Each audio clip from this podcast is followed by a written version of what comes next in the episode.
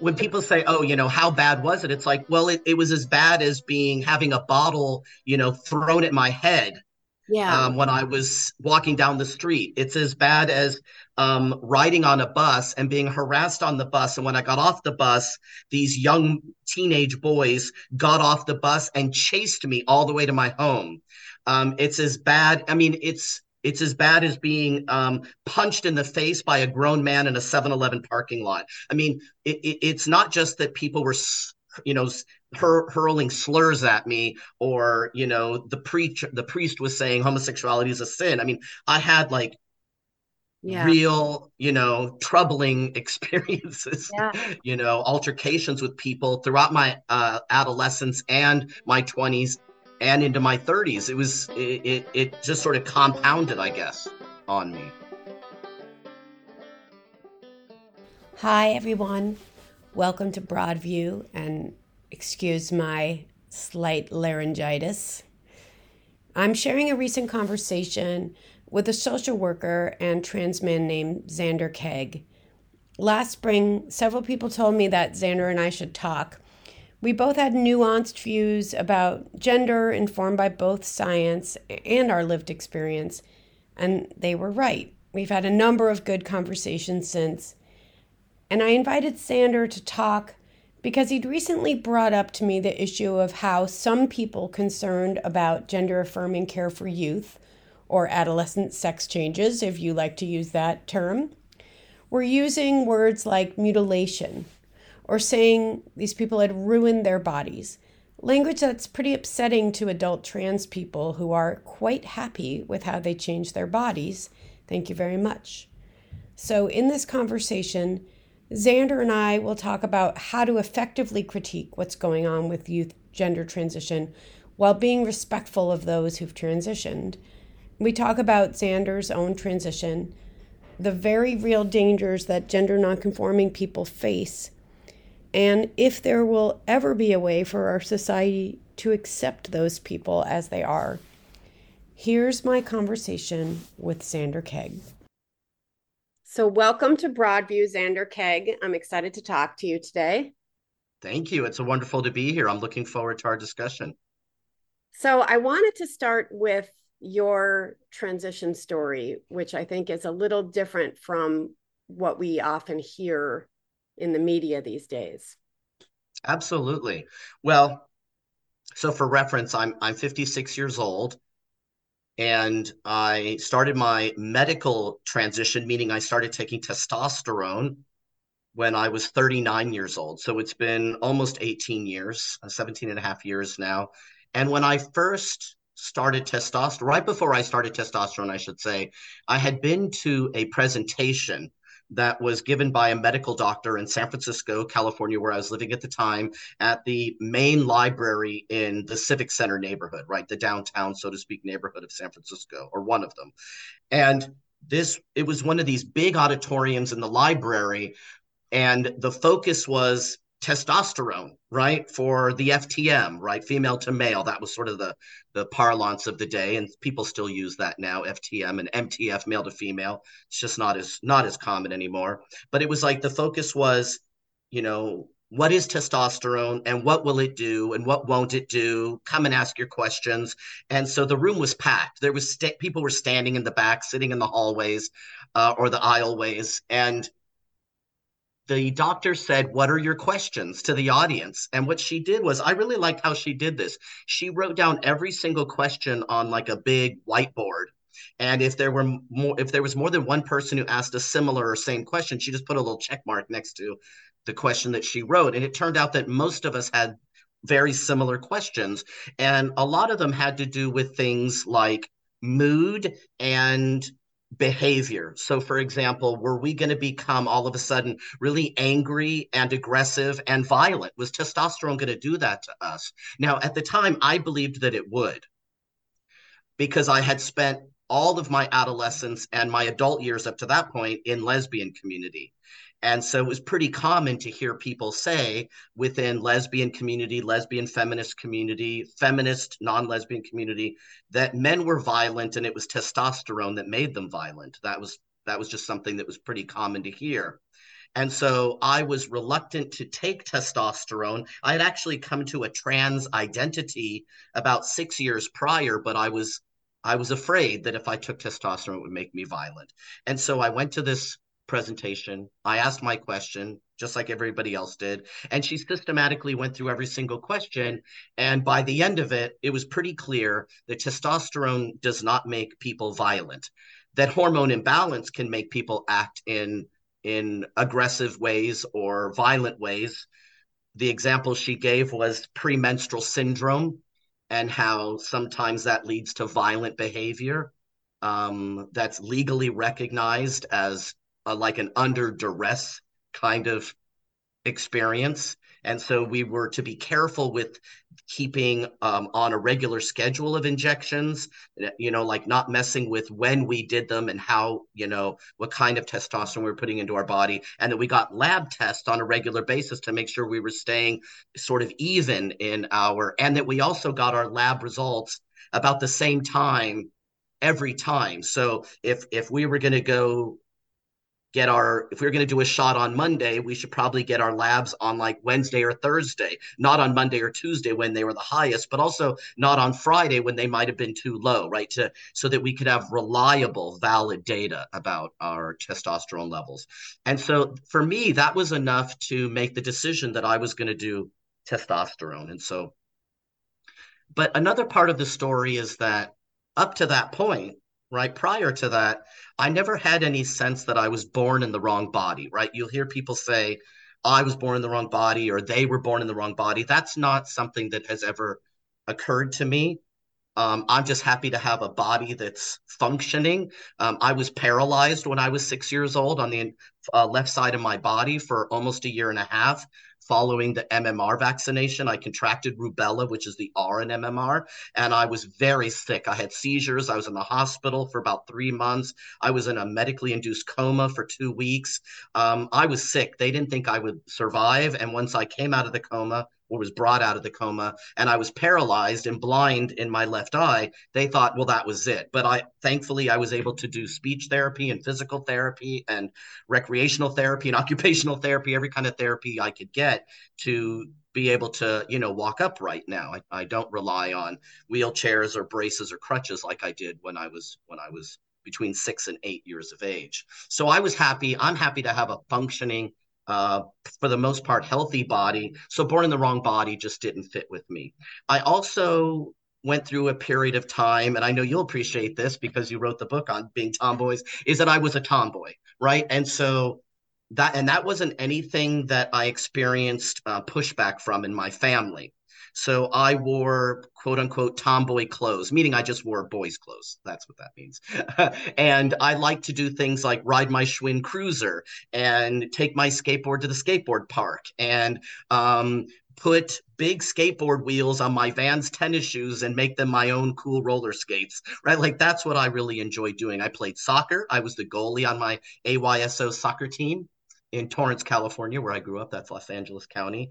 And so I was having a pretty normal kind of tomboyish life. I was being raised by a single father. Um, it turns out my mother, which I sort of knew about, I mean, I guess I, I knew about it. My grandmother, which I also knew about, were not happy with my tomboyishness, um, but they mostly communicated that to my father. And it turns out my father never shared those sentiments with me he's a good guy. He's a wonderful man. He has dementia now. I'm his caregiver, but so he was a wonderful, wonderful man.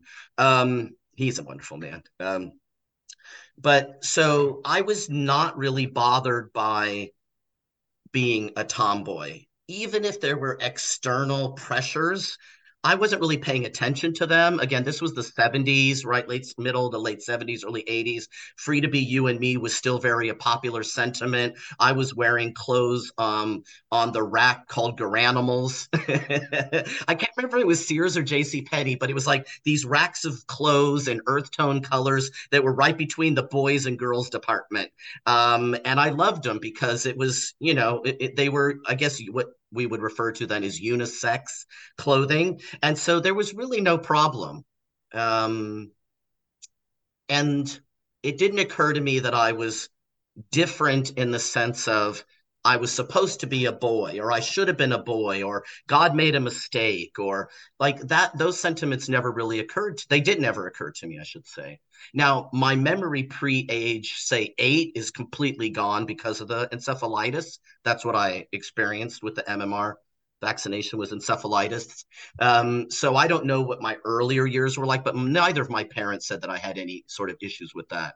So as I'm going through my adolescence and my uh, young adulthood, I was very much active in in lesbian community. I was dating. I had a girlfriend in high school. Um, I, you know, I was in Los Angeles, right? I, I was not really having any issues around this. Now I knew that like quote unquote the church was against it right? I was raised mexican in a mexican family catholic church. So i knew that the church was against it but i never heard my priest say word one about homosexuality right? And so and i knew that there were issues going on but i didn't internalize those. That's part of my personality. I don't internalize negative messaging.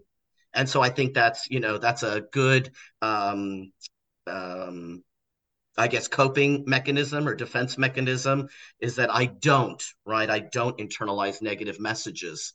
And I I'm not I'm not a follower, I'm more of a leader.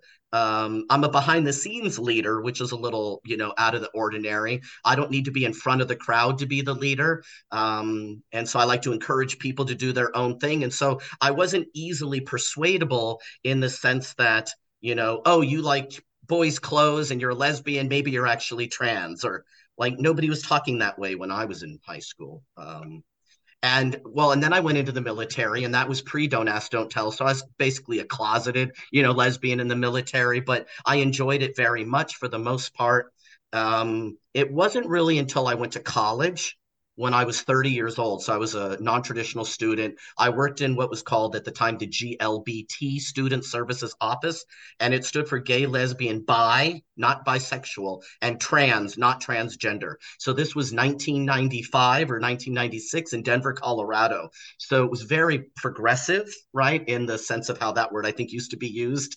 Um, and so it was in that environment that I was exposed to a lot of different trans people, and um, because we were bringing them on campus to do talks and performances, we had a library in our office, and so there were books there um, that I could read and and talk to other people about, and so I was introduced to I knew about drag queens because my mother had a lot of drag queen friends, but I didn't know about transsexuals and um, and what were at the time called transgenderist people. We don't use that term very much anymore, if at all. What did but, that What did that term mean? That, uh, Virginia Prince popularized the term transgenderist.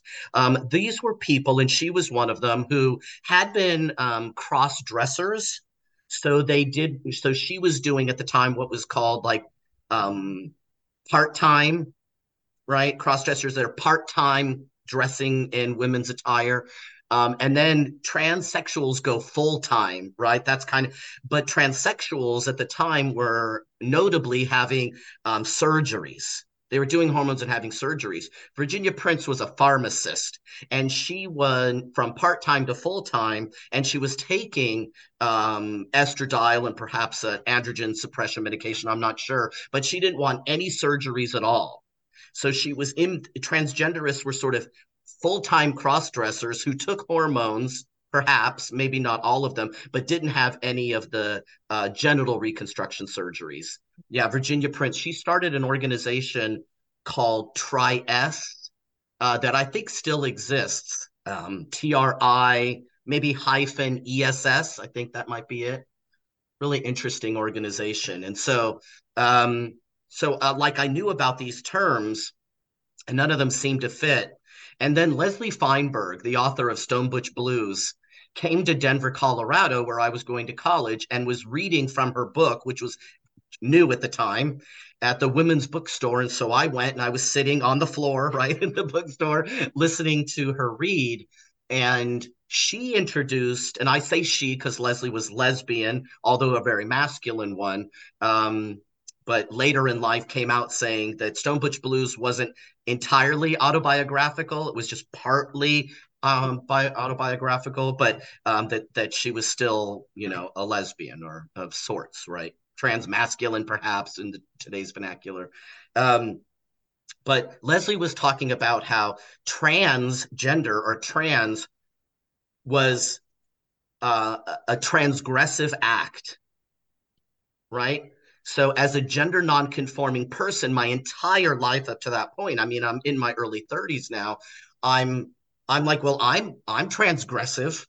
I transgress societal norms about how um, women or females are supposed to behave and dress and who they're supposed to partner with. So it made sense to me that I was trans because I was transgressive, right? As a prefix, trans, right? It can mean many different things. It can mean to cross over, but it can also mean to like um, sort of challenge, right? Mm-hmm. Um, and so I went into identifying as trans from that perspective as a gender nonconforming, uh, gender transgressing female, but a very masculine one.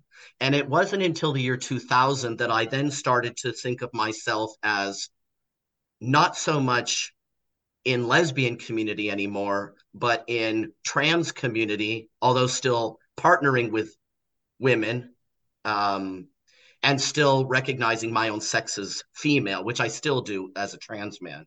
And so that's kind of how I went into it, which is, it, you know, you're right. It's not very common in media portrayals, but it is common enough because I've met many people in the trans male community in particular who have a very similar, if not almost same backstory. And so I think it has a little bit to do with the fact that I didn't get a lot of pushback from my family about my gender presentation my gender expression. I didn't take in and internalize the societal expectations. And so I wasn't fighting anything. So I didn't really have that sense of angst and I didn't internalize it. So I didn't feel inferior or quote different in a negative way. I felt different in a very proud way. I considered myself to be countercultural a renegade. Uh, and these are things that I was very proud of. I didn't see them as being negative. And so I think there's something to say about when we're do when we're looking about at trans people, when we're doing research, when we're interviewing, when we're um, wanting to know information, we should find out a little bit more about the personality, the temperament, the right of of the trans people because we're not a monolith. We handle things in very different ways, and it might be interesting for people to know, like the people that come through adversity. I have had adversity, of course, but the people who've come through it and are more resilient, maybe even anti-fragile, versus the ones who are just succumbing to all of that distress. Like, what's making the difference? You know, I think they the ACEs study, right, the adverse childhood experiences study, was an attempt at looking at that in a broader sense. Um, but it's I don't think that people really drill down into that too much when they're looking at trans people, when they're researching trans people, when they're talking about trans people, when we're talking about treating trans people. You, we can't be cookie cutter treated, right? So it's so again, I didn't feel like I was born in the wrong body. I didn't have a sense that I was the wrong sex at all. I think I just got to a point where in my mid 30s, I had endured up to that point physical assault, verbal assault, um, like just nonstop. It felt at the time, of course, uh, onslaught of negativity for being a masculine woman, right? trying to go to the bathroom at the mall, um, walking hand in hand with my girlfriend down the street. These kinds of things just brought slurs being tossed out passing car windows, um, people getting frightened or angry at me in bathrooms. I mean, it was just, I just got to a point where I was sick and tired of it, really. And I again, I didn't internalize it in the sense that I should stop doing this or there's something wrong with me. I just thought, you know, society has a problem with masculine women and effeminate men. I mean, let's be honest, clear about that. And so I think I just got to a point where I wanted to. At that point, I had met several trans men. I had watched documentaries about trans men. I had read books written by trans men. And I thought to myself at the time, I wonder what my life would be like if I looked and sounded like a man in society, right? If my masculinity was coming was being perceived as quote unquote appropriate mm-hmm. versus inappropriate like would that really would that really change my life in a significant way would i would i be able to go day by day without the the the looks of disgust or contempt that i was that I was picking up on, or at least that was my interpretation at the time of those looks. Because um, I think I had just sort of maybe reached a kind of burnout, so to speak, in public hostility. Um, I thought, I wonder if that's true. And so I went to that presentation and I heard what the doctor had to say. I called her office the next weekday that was available and I made an appointment. And when I went to go see her, I took my my I think girlfriend maybe at the time. Trying to think. Yeah, my wife now, but it's been 20 years that we've been together. So I was trying to think about where we were in, in our relationship. And I told the doctor, I said, listen, this is my story. And I gave her the story I just gave you. And I said, is that legitimate enough of a reason to want to start testosterone? And she's like, oh yeah, I've been at the time she said I've been working with trans people for 12 years. This is not the first time I've heard this story right? It was about things like being safer, more safe in society, right? Um, about being able to not be harassed. Um, about I had had some problems with jobs because of my masculinity as a woman. I'd been turned down for a job, and they told me right to my face, "I we just can't." We just can't have you going to high schools um, and working with children because the parents are going to freak out. Um, I was a then and still now a facilitator of workshops, and so uh, so I was hearing people directly say like, no, we can't. We, we're, we're, they hired me for a different job, but they couldn't hire me for the job that I applied for. So it's like I, I just got to almost like a, a breaking point or a burnout point, so to speak, in that. And I thought, what the heck? Let me try this thing, this testosterone, and if it if I don't like it, then I'll just stop and I've been taking it now for 17 and a half years and I haven't regretted one day. I I actually do love life. I've always loved life, but it's just there's just a different sense of of ease that I have. Um, oh, that's not to say that men don't navigate the planet dealing with, you know, all kinds of BS too. It's just a different kind of BS, and and I I haven't hit a a burnout point on that yet. so well, it's hard for me to listen to this and not feel sad that hmm. there wasn't space for you and that i mean i'm happy that that you are happy and that you have that sense of ease but it's a sad story about our society's intolerance of gender nonconformity and i'm not sure we have more tolerance of it I mean, so you, no. in some ways, you went from being the way you describe trans as this like outlaw thing to to being a conformist. Well, see, I still feel like I still feel like um, I'm very subversive and transgressive because I refer to myself as transsexual. I acknowledge that I'm female sexed natally. Um, so in some ways, I'm still like I'm still that way, and it's like part of the part of the issue for me might be or, or the issue at large might be that there are a lot of masculine women in society, right? Um, and many of the very masculine or quote unquote butch, you know, lesbians or dykes that I spent a lot of time around didn't have a story very differently from me. Um, but they were much more aligned with being a woman. And I never really aligned with being a woman but I got to say, I don't align with being a man now either, right? I just, I'm a person. I present very masculinely, so to speak. I mean, the funny thing is, is that I was too masculine as a woman, but sometimes people consider me too feminine as a man now, right? And so I refer to it as the gender game, and I just don't play that game. Mm-hmm. And so if I had been more inclined, like a lot of my lesbian friends or dyke friends, to be very attached to womanhood, then I probably wouldn't have done what I did. But I wasn't attached to it. I don't reject it. I don't, I'm not, I don't have internalized misogyny. Like I don't, I didn't hate that I was a woman. Um, I don't hate that I'm female. It, it was more just a sense of, since this is all happening very socially, And if I could do this one thing that changes my social experience and it works, well, why not? Right. And so it, to me, it didn't, it doesn't feel like it didn't, and it still doesn't feel like I gave up anything. Hmm. Do, do you think that transitioning when you don't have gender dysphoria makes you more likely to be satisfied that it, it, solved the problem it solved the problem that you were having but you weren't expecting it to be life-saving and you weren't expecting uh, an emotional transformation. Perhaps.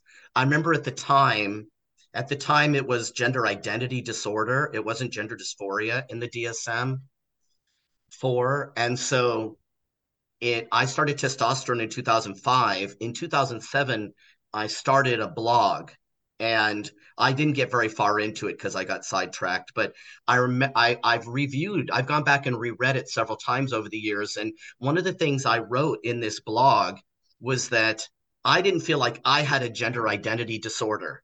I felt that society had a gender identity disorder and that their attempt to force people into these male and female or man and actually man and woman boxes was really the problem. And I actually, you know, as a workshop facilitator, back then I was facilitating workshops um, periodically for an organization called the National Community for Christians and Jews, which became the National Community. Oh, what did it become? For conflict resolution, maybe, or NCCJ and they had been around since like I don't know, like maybe the 20s or 30s. Really old organization that it, uh, initially was about bringing to sort of an interfaith, right? Bringing together Christians and Jews for for conflict resolution purposes, but they expanded out. And part of the trainings that we did uh, through NCCJ was looking at the quote man box and the woman box and asking teenagers and young adults to give us words for, you know, what does it mean to be a man? And we'd write them in there. What does it mean to be a woman? And so, this idea of the societal expectations that are coming from family, community, church, um, or synagogue, right? Just just different religious faiths. That th- those messages, some people internalize those messages. See, and so whether you internalize them or you externalize them like I do, they're still in society. And so it's possible that people now just refer to that as gender dysphoria because that societal pressure is creating a distress for them internally that really they might just be tomboys or sissies, right? So to speak. They're going to grow up to be lesbians or bisexual women or just more like you know, sort of tough straight women. Um, and same with the guys, right? It's like they maybe they're gay, maybe they're bisexual, maybe they're gonna, you know, do cr- drag performance. You know, maybe they're just gonna be a more sensitive, you know, straight man. We don't really know.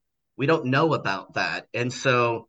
But I think that in some cultures there is much more pressure on conforming to that you know, where they even divide them up in places of worship and style of dress. And right, you can see it's happening all over the world still. That that really that you're not allowed to be non-conforming. So I was able to be non-conforming. Lots of people can be non-conforming. I think the problem of late is that non-conformity to gender expectations of gender roles and is being somehow in for some people I think it's being converted into a that you must be trans then. I think that's probably you know what's what's happening um, in an effort to i think it's a good faith effort in an effort to rescue those children to save them from all the years of agony and pain um, that some trans adults have ex- experienced when they were younger. So I, I i get the the impulse to want to do that but i think it's without without truly knowing what those young people are experiencing and going through because they probably don't know what they're going through that's right? how to articulate it you know that's right and they're not being raised with free to be you and me like you and i were you know they're being raised with if you don't conform to gender norms you know you might have a girl brain in a boy body and mm. you might be born in the wrong body and they get they're getting these messages very young and so they're having a they're not learning as much about gender norms because as you and I both know because you did that piece on the gender you didn't do the gender unicorn the genderbread person. Yeah. Um you know that that often these lessons about gender for children are say that gender is a feeling inside you and they don't say much about gender roles and gender norms and gender stereotypes. And yeah. Yeah it's almost as if we went from well not went from there are certain there are certain elements within society right? Let's say within the united states that are cultural maybe religious slash cultural based where there are very um, strict gender norms. And so that can be that can be very difficult for kids who are maybe uh, feeling a more non-conforming kind of internal sense of their gender or maybe a same-sex attraction um, and they're seeing that it's that's not allowable. Um, but then we've gone in a, some sense it seems like there's a pendulum swing which happens right? The pendulum swings to another extreme which is if you feel any of those out of sorts with gender nonconformity or same-sex attraction then then maybe, or you must be, or we should at least give you the opportunity to investigate if you are trans, right? That's probably what that social transition period is. Um, and, but it's still going based off of these norms, which is, it's like to me that's what's sad right that free to be you and me and second wave feminism um, which i was raised in um, you know, in the household. My father was a card carrying member of the National Organization of Women or now. And so like, you know, and did PFLAG stuff. I mean, so I, you know, I, I grew up in a really supportive environment. And in some ways, you know, maybe that maybe I'm taking it too far, but in some ways I wonder like, okay, free to be you and me. My female sex shouldn't restrict me. I should be able to be whatever I want, do whatever I want so why not? Why can't I then live as a man? Like how it like is is that is that going like is that too far? Is that too far down the uh you know um uh what what would they call that? The um the um is it empty slate, right? Notion about gender that it's all constructed. Um it's like well why not? Why why not be a female who presents in the world as a man? Isn't wouldn't that just be one example of i'm free to be me? Right? It's like it's probably one that a lot of people don't like and wouldn't accept um, but it's like when when articulating you know you can be and do whatever you want can we say, oh, except this? Like, well, we put I, roadblocks on who and what good, you can be? it's a good question, but if you had grown up in a society or lived as an adult in a society which had room for you and and you weren't harassed mm. you know then you might not i mean you don't feel like you gave up anything you said. Um no but- i mean it's when people say oh you know how bad was it? It's like well it, it was as bad as being having a bottle you know thrown at my head yeah. Um, when i was walking down the street it's as bad as um, riding on a bus and being harassed on the bus. And when i got off the bus these young teenage boys got off the bus and chased me all the way to my home.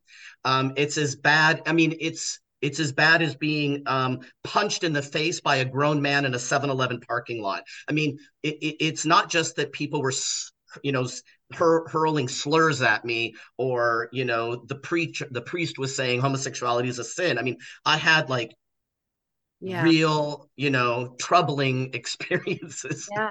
you know, altercations with people throughout my uh, adolescence and my 20s and into my 30s. It was, it, it, it just sort of compounded, I guess, on me. Yeah, I mean, that sounds really traumatizing. And I know that gender nonconforming people are vulnerable to violence. And yeah. and you are safer now as someone who passes but it doesn't create more room in society which is not your job but for for gender yes. nonconforming people and yes and that is you know that has been the goal of my work is to create more understanding that actually we don't need to make as you were alluding to before we don't need to make any meaning out of childhood gender nonconformity we don't know if a person will choose to transition um, because it's easier or because they feel so uncomfortable. We don't know if that person will be gay or lesbian, and we don't know much. I mean, I interviewed 80 people who had been tomboys for my book, and the only thing they had in common in adulthood was a kind of self confidence uh, that I really envied as a non tomboy. But I, I want to segue into um, you know, we've talked now a little bit about some of the controversies about childhood transition and the different ways to think about it. And one of the reasons we were going to talk today was to discuss how both sides are talking about this issue. And by both sides, I don't mean left and right because I don't divide it that way. I mean for and against and i know there's actually more sides than that um, can you talk a little bit about the rhetoric first of the those who are against childhood transition and how they can speak about it in a way that is still maintains space and respect for trans people. Sure. Well I think the the terminology that gets used is problematic in the sense that I think it'll be difficult to find ways to build a bridge or come together to work toward a solution but maybe that's not their intention maybe their intention isn't to find a solution that is um, mutually agreed upon so to speak because they'll use terms like mutilation when they're discussing, you know, a, chest reconstruction surgery, which I've had.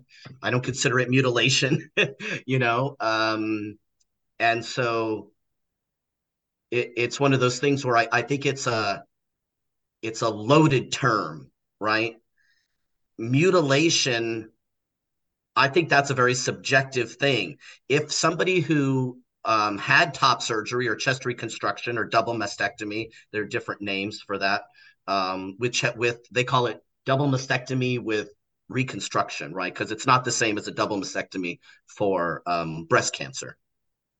Uh, it, they might feel that what they did to their body was mutilated. I'm not taking that away. So if people want to talk specifically about their own bodies and the experience they had and say, I feel like I've been mutilated or what I did was mutilation, fine. You know, they can express themselves. It's it's when it gets used uh, more broadly, saying that um, you know that these surgeries are mutilation and not even just you know because they're not at, the, at some point they're not going to say uh, with just children. It just becomes mutilation across the board right? Chest reconstruction phalloplasty vaginoplasty they'll refer to them as mutilation right? We're mutilating our bodies.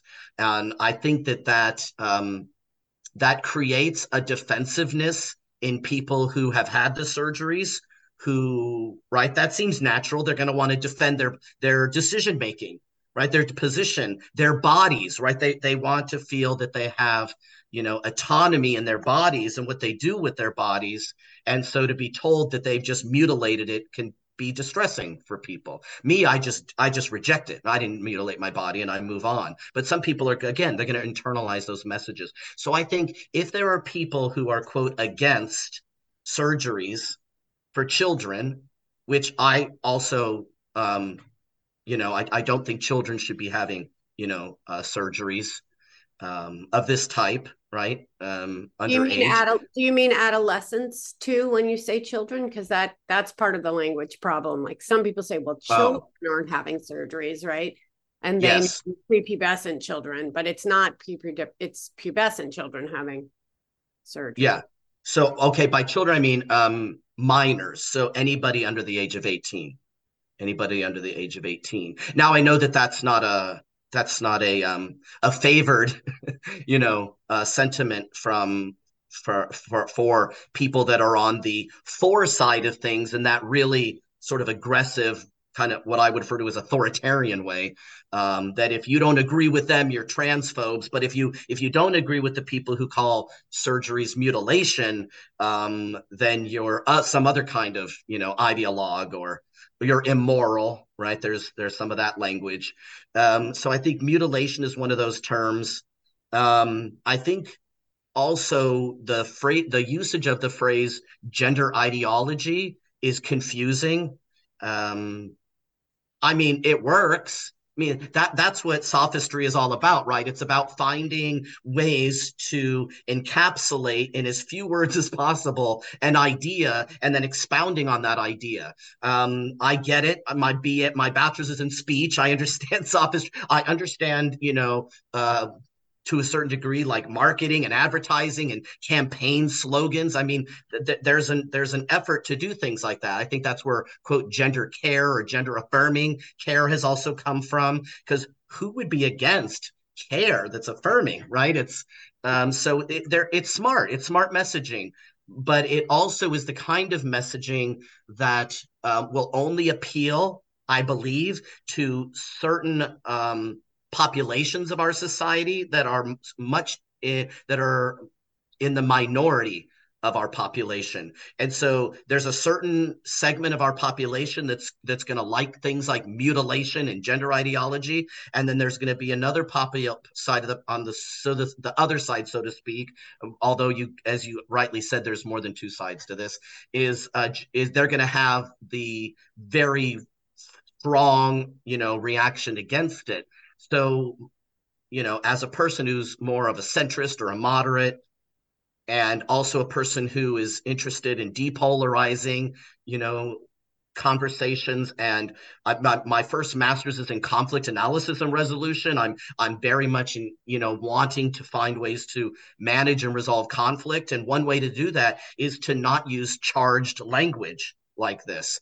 Um, i've i've studied and i've trained and i've been a a trainer of nonviolent communication. I know that system very well. I've also trained in powerful non-defensive communication, an entirely different, um, you know, communication technique. And so uh, that would that's my aim. My aim is to find ways to talk about the concerns people have without using such charged and polarizing language on okay, on uh, quote both sides. Uh, a counterpoint yeah so one side is using very, very charged language, and another side is using very euphemistic language. Yes. That's, that's hard for us to object to. That's right. Because so, if you don't approve of an affirming, you know, methodology of treatment, then you're you're well, you're you're disapproving then you and then you're a bad person because then you don't care about children who are suffering and um, these children are you know are you know they're standing at the ledge of suicide right? That's so they'll use somewhat of like an emotional kind of threat of of suicide and so that that gets pulled out quite a bit. Um that's the and one so clear but i think just when we say top surgery when we oh, say yeah.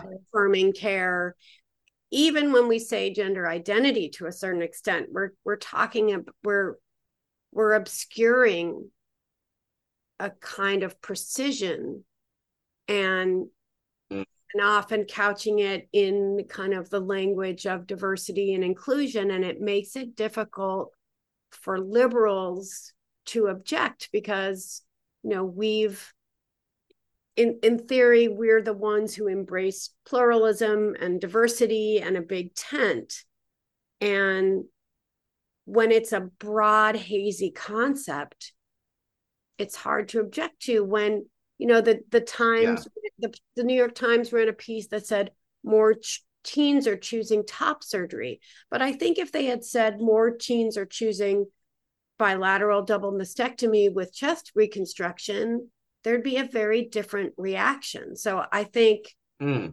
i think one side is too you too too figurative and one side is too, is too literal or something. Yeah. Well you know using using terminology like top surgery and bottom surgery these are in group slang terms right these are these these are terms that have been used for you know probably at least two that i know of and possibly three or more decades within the adult trans population. Um, and so I remember when I went to go have top surgery, my surgeon called it double mess, bilateral double mastectomy with chest reconstruction. That's how it shows up on my insurance. Um, mm. Not my insurance, I paid out of pocket, but it, how it shows up on my medical record, right? So these were terms that we used because that's what that's what cultural communities do, right? They have insider language right the broader lgbt community does that you know um, black african american communities hispanic communities do that we have words that we use that are shorthand so that we don't have to say bilateral double mastectomy or chest reconstruction we shorthand it because we know what we're talking about but when we go outside of our community so to speak we know to refer to it in different ways. What I see has happened is that in group, the in group vernacular has now become the the is now being used in professional academic medical settings that that and so it's that's one of those things where it it makes sense for us to use it in our in group settings but once we're outside of our group it i think you're right. I think it does um it clouds perhaps what's really being said because most people probably don't know what top surgery what that means. And when they do find out what it means most most of the women i know when they found out i was quote, having quote top surgery they were very concerned for me because their mother had breast cancer or they had it or a friend of theirs had it. And it was a devastating surgery for those women.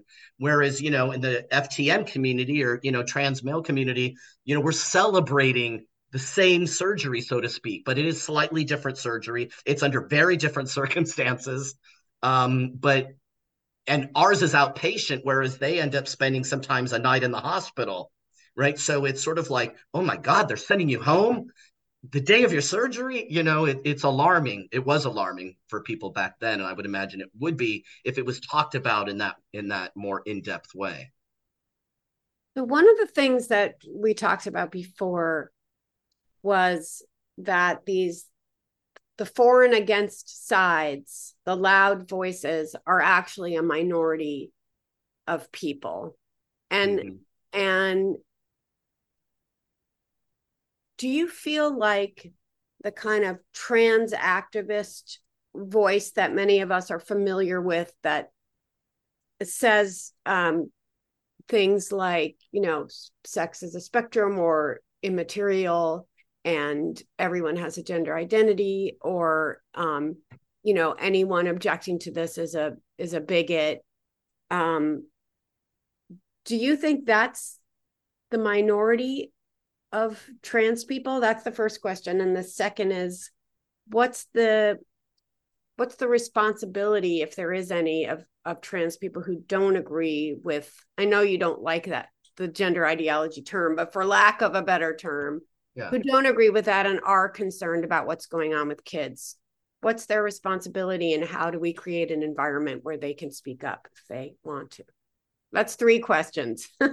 Yeah, I, I should have included somewhere in my my bio that I I do have ADHD, so I, I'm I'm not remembering the three questions. Yeah, okay. But let me get back to what I what I think I remember is one of them, which is, you know, how we talk about things happens because we have a worldview, we have a paradigm, and generally speaking, people are modernist or postmodernist you know, just in a sort of sloppy way of just of discussing this, right?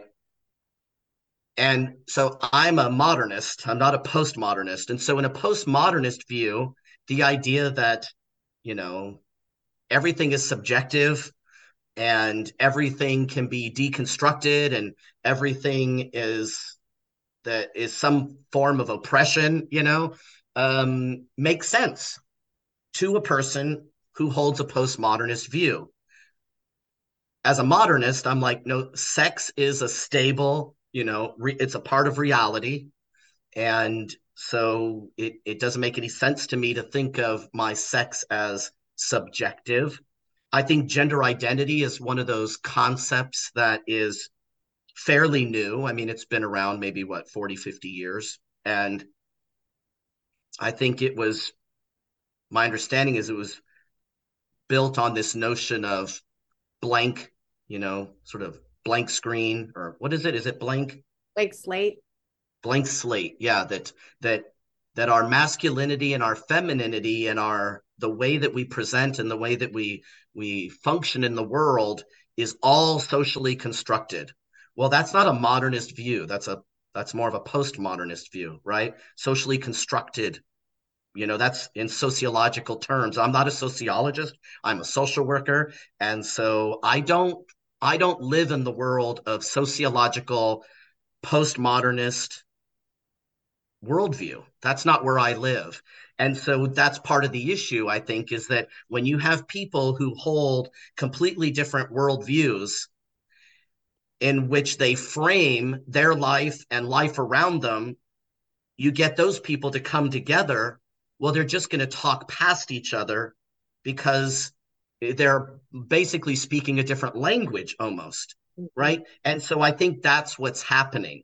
And so the people that are on this so so called extremes of the for and against are people that are arguing from a perspective who might not know that they hold that perspective or they or if they do they might not recognize that other perspectives are also held by people and that perhaps they're legitimate as a viewpoint that doesn't mean that they're legitimate for making law or policy or statute or ordinance right that should be handled by more reasonable minded people that aren't using that kind of influence um, and that kind of you know power dynamic. So I'd say that you know we we have to recognize that we all have different core values, we all have different worldviews, we all have different um, uh, moral foundations, right? So uh, one of the things that I do as a social worker is I I I coach people and I do trainings on getting more familiar with the self as a clinician and investigating these things like what is my worldview? What are my core values? Where what are my moral foundations? Um, what kind of intervention you know models do i do i prefer? What theoretical orientation do i hold as a clinician? Most people can graduate school and not know any of these things about themselves. And so that's something that i bring into the trans community as well. And so i do think that the most um, the most aggressive slash authoritarian, the most um, with the like the louder voices that are uh, threatening people. You know, they're they're they're name calling. I do think that's the minority. Unfortunately, I, I think, and I'm not an expert in this, but I, I think the algorithms of social media just elevate those voices.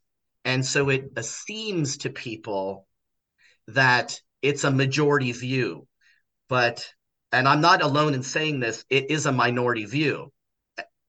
Because I can go into trans community all over the country in in in person or virtually and not deal with any of these kind of people. I can interact every I interact every year with hundreds, if not thousands, of when I was going to conferences. And this this person, this kind of person, was definitely in the minority. But because of social media and its influence, especially on younger, more impressionable people, they might think, oh, this is what my community says. So then I should believe it and I should act from it because I want to be a good member of my community. Well, I also think that the more activist voices from the trans community are are influencing policy, they're influencing guidelines, they're publishing scholarly papers and pushing ideas that I think benefit them. You know, I think I think for this you know in the in the desistance literature the 10 or 11 studies about kids with early onset gender dysphoria most of them with under watchful waiting where they were not psychologically transitioned most of them desisted. The majority were gay. And then there was this 10 to 15% who who never stopped and went on to transition. And i think what's happened is we've rejiggered things to respond to that minority population so that we're treating every kid as if they're going to grow up to be that 12 to 15%. I agree.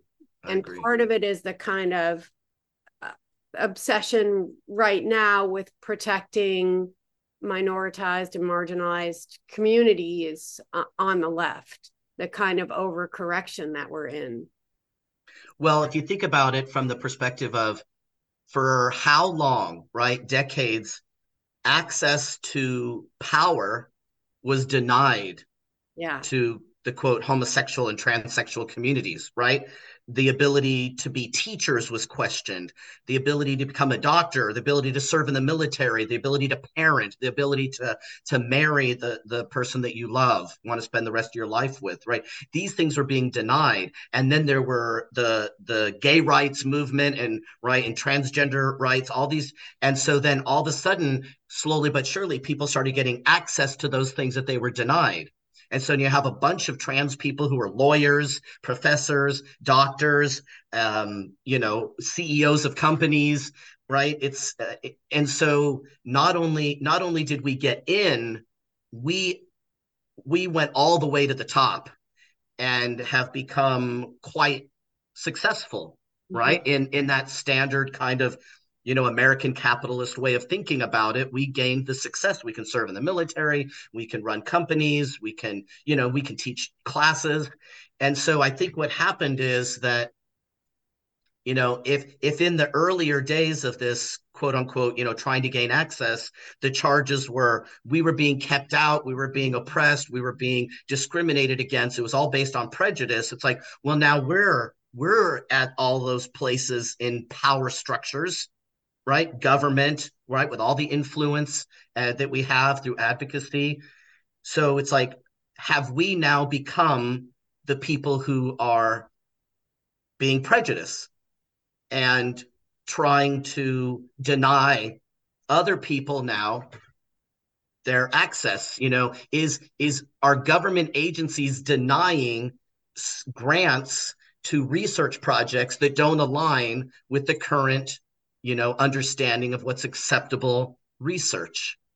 I mean, the answer is yes, of course. We know that that is happening. You know, are are large media corporations, um, you know, saying no to news stories written and and televised that don't align well of course we know that's true you know it personally right so we do know that this is happening school teachers saying wait a minute maybe we shouldn't be doing this are now being you know shunned maybe even you know suspended or fired. Um, and so what's happening now is is what's above all of this is our our judicial system our courts. And so that's where everything's ending up now. It's going through the judicial process through and it's going into the courts. And largely the courts are finding in the favor of people who are saying you can't force me to say that word or you can't stop me from speaking my mind about this topic or you know you can't you can't fire me from my job because I say something that people don't like, right? It's it's slowly starting to happen. What I don't see happening is the the news media, all forms of it, right? In a in a broad sense of the way, sharing all that information about those lawsuits. Right? That's what's not people don't know that that systems are losing and individuals are winning those lawsuits because we do have laws that protect us on right? We have we have civil rights laws to protect us whether we're hispanic black or white right? Irish. It doesn't it doesn't really matter. And so you know for example in the schools where they're where they're you know compelling pronoun usage among the student population well, these are making their way through courts now, and they're siding with the children. They're saying children should, are not to be compelled in public school to use pronouns they don't want to use. I know there was a teacher, I know there was a case that a teacher won his suit. I feel like it's been a real mixed bag in the courts and and mm. partly, partly it's because it's as you and I know it takes a really long time to understand the complexities of these issues and judges are not experts and yeah. it, it depends what expertise the judges are deferring to and so if the judges are looking mm. at the apa or the aap or the ama you know then then they'll then they'll side um, with with the kind of activists since activists have helped um, change the guidelines of those places but i, I you're yeah. right if they start thinking of it as a free speech issue or they come to understand the research or they come to understand what's happening in in other countries maybe they'll have different decisions but i guess we're gonna i guess that's what the next couple of years hold for us as we start to see the lawsuits. The first two detransitioner lawsuits have been filed. I know there's a company, a, a, a law office in California that's been investigating, looking in into uh, consumer action around puberty blockers, and and I think there are, as more people feel they've been really hurt, um, we'll see a new round of lawsuits. And I think the schools changed in reaction to lawsuits. I think the Gavin Grimm lawsuit, and before that, the Nicole Maines lawsuit sort of scared the schools into changing and, and thinking they were doing the right thing. And, and maybe in those cases, for those kids, they were the right, that was the right thing to do. And it's really hard to know because, as you said at the beginning, there isn't one way to treat somebody going through gender dysphoria or identifying as trans. And I guess it's a really hard thing to make policy about. Well, I, think the thing with the courts that's interesting is that it depends on the level, right? It's like the lower level courts where it's like, you know, one judge and and and and their their team, right? Their team of of clerks. And then as you go up in the system within the state and then off into the federal courts, then you know you get it's not just one judge anymore, right? You can get to an appeal level where maybe there's like three judges, and then ultimately Supreme Court with six judges, right? So it's when you the more judges you have, then that's where I think the the the variety of influences and information and the that's coming at them because even in the lower courts they're going to get the amicus briefs and the white papers and so they're going to be and they they could be influenced by that because you know or they're looking at precedents right? And so and we we're we're always saying that we don't want activist judges right? That's been a that's been a liberal charge for a while now to not have activist judges because for a while it, it was coming from a, a, you know the quote wrong side of the aisle. Right. Um, and so it's like, oh, but now it's okay to have activist judges. Yeah. You know? if they're on our side, we love them. Yeah, it's it's probably never good because they're supposed to be above all that. Um, yeah. Zander, let's let's end with your work with FAIR and this idea of the child affirming approach. Mm. Yeah, so I've been working with FAIR for about a year and a half now by Bartning, the Foundation. one of the yeah, yeah we, Foundation Against Intolerance and Racism at fairforall.org. Little plug. Um, I was invited by Bion Bartning, the founder of FAIR, to become um, an advisor. So on the advisory board, like you are. And about three or four months later, he asked me if I'd be interested in becoming a senior fellow and doing some work with FAIR. So since around, I think December of last year, I've been a senior fellow and contributing in a lot of different ways. I'm one of the Fair Diversity trainers. Fair Diversity is a pro human approach to DEI training in corporate settings. So I've been doing that for about a year now. Um, I also help Fair in Medicine, which is one of our networks of professionals, people who are physicians, nurses, nurse practitioners, physician's assistants, psychologists, social workers, a, a lot of different healthcare occupations coming together to you know share best practices and um, they write articles. We do a lot of webinars. So i've been involved in a lot of webinars um, with a lot of people that are part of the trans community that are very outspoken like i am on these topics Aaron Kimberly, for one, from Gender Dysphoria Alliance, and Corinne Cohn from the Gender Consumer Care Network, and uh, Dr. Erica Anderson, um, a psychologist. All of us are trans and talking about these topics. And um, yeah, I've the so the on the fairforall.org website, there's a section called issues. And one of the issue topics is gender. There's a lot of different topics. And so people can go and, and click and, and look at, you know, what FAIR has to say about gender. Um, there's also, when we talk about child affirming, that's coming up a lot in our um, Fair and Education network, which is made up of K through 12 teachers, um, university professors, school librarians, school administrators, a lot of people involved in public and private and parochial schools around the United States and Canada coming together to talk about standards, guidelines, recommendations for, you know, the fair approach, the pro-human, as we call it, approach to working with children uh, of all types, including gender nonconforming. And what we've come down to is this idea of that we are child affirming, not gender affirming. So we affirm children to express their gender however they want to express it and to be quote unquote conforming or non conforming to the expectations of gender and to not try to squelch that, but also not to turn it into something that needs to be medicalized, right? Just letting kids be kids. Sounds great. Let kids be kids. Yeah, right? Just let kids be kids. And so FAIR is made up of probably somewhere between 80 and 90 chapters around the United States and Canada.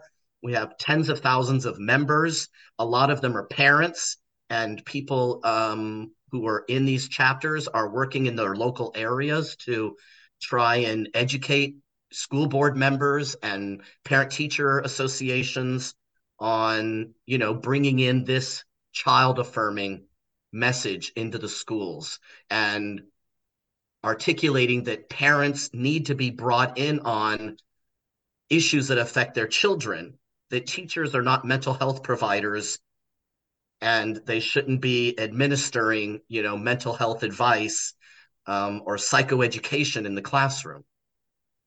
That that's the job of of a licensed mental health provider, which schools have. Yeah. Right. Schools have licensed social workers and psychologists, and you know they have those things, but it's largely been the job.